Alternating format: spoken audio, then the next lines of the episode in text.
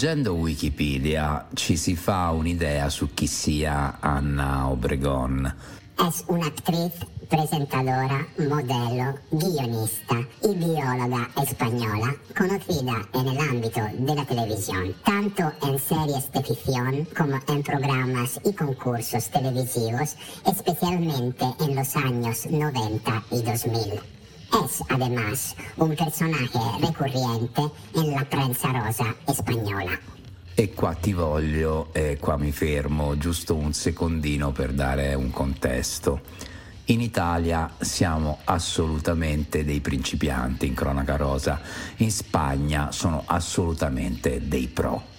È un apparato virtuoso composto dalla stampa e i suoi periodistas specializzati e los famosos che sono disposti a raccontare i cazzi loro nei minimi dettagli. Sono quelli che hanno fatto del vivir del cuento una professione. Racconto i fatti miei in cambio di denaro. Non è una cosa nascosta, si vendono esclusive con dei tariffari a tasso variabile di fama. Anche i davvero famosi ne approfittano, ma lo usano a intermittenza o al momento del bisogno o anche quando la notizia è talmente esplosiva e sulla bocca di tutti da innescare una gara all'esclusiva all'arma bianca del bonifico per accaparrarsela. L'antefatto storico è dei più strepitosi, un vero e proprio breaking point del pettegolezzo spagnolo degli anni 90, anni nei quali si trasferisce in Spagna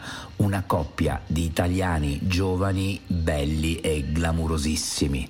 Lei è la top model e musa di Armani Antonia del Latte ed è sposata con il conte Alessandro Lecchio di Assaba Itorlonia, quindi imparentato con l'allora re di Spagna Juan Carlos di Borbone che per chi non lo sa è nato a Roma e ha sangue Torlonia. Da pochissimo è nato il loro figlio Clemente e la coppia entra a far parte del jet set locale in maniera discreta e senza tanto clamore fino a quando non scoppia una bomba.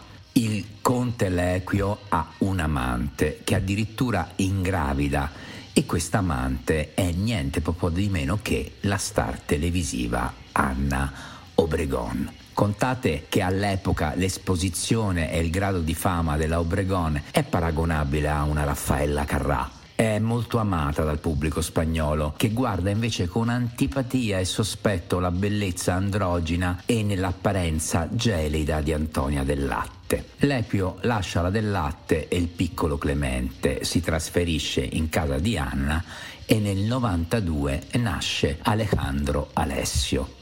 Di base tutta la stampa è a favore della spagnola, anche perché Antonia è molto defilata e non rilascia interviste, fino a che, stanca di essere considerata altera oltre che cornuta, decide di partecipare a una mitologica puntata del programma televisivo La macchina della verdad, dove si sottopone al poligrafo. Gli spagnoli scoprono una donna simpaticissima, volitiva e senza peli sulla lingua, che conquista in un istante i loro cuori. Il suo spagnolo allora stentato li fa morire dal ridere, racconta la sua versione della storia in modo naturale e sincero, insomma in una notte conquista la Spagna parte la carriera televisiva della Del Latte, sostituendo addirittura alla conduzione della versione spagnola di Scommettiamo che la stessa Obregon. Negli anni le due si sono lanciate delle frecciatine mezzo stampa, ma tutto sommato ognuna segue la propria carriera, accomunate solamente dalle corna subite, perché il conte Lequio dopo poco lascia anche la Obregon per un'altra. Andiamo di fast forward, arriviamo al 2020 e a una triste vicenda. Alejandro Alessio, il figlio della Obregon e l'Equio, dopo un'infaustissima diagnosi e vari tentativi di risoluzione andati a male, muore di una rarissima forma di cancro. Ha solo 27 anni, i genitori chiaramente distrutti e grande solidarietà di tutta la Spagna, compresi il fratellastro Clemente e la madre Antonia. Si rispetta il lutto e la Obregon scompare abbastanza dal radar fino a ricomparire dieci giorni fa nella copertina di Ola con in braccio una neonata. Titolone. Esclusiva. Anna Obregón, madre de una niña por gestación subrogada en Miami. Apriti cielo, non solo in Spagna è illegale, Anna Obregón ha 68 anni, decisamente matura per essere madre. La nazione si divide fra i colpevolisti scandalizzati per l'età e gli uteri in affitto e le disponibilità economiche che permettono di permetterlo e gli innocentisti del povera Anna con quello che gli è capitato al figlio io la giustifico sarà una bimba che riceverà tanto amore. La pupa, che si chiama Ana Sandra, è stata fortemente voluta soprattutto perché, scoop dello scoop, la Obregon rivela in un'altra esclusiva la settimana successiva quello che già si mormorava nei giri giusti, ma che nessuno osava dire ad alta voce, e cioè che è stata concepita col seme del figlio defunto rendendo di fatto Ana la nonna e non la madre della piccola Sandra.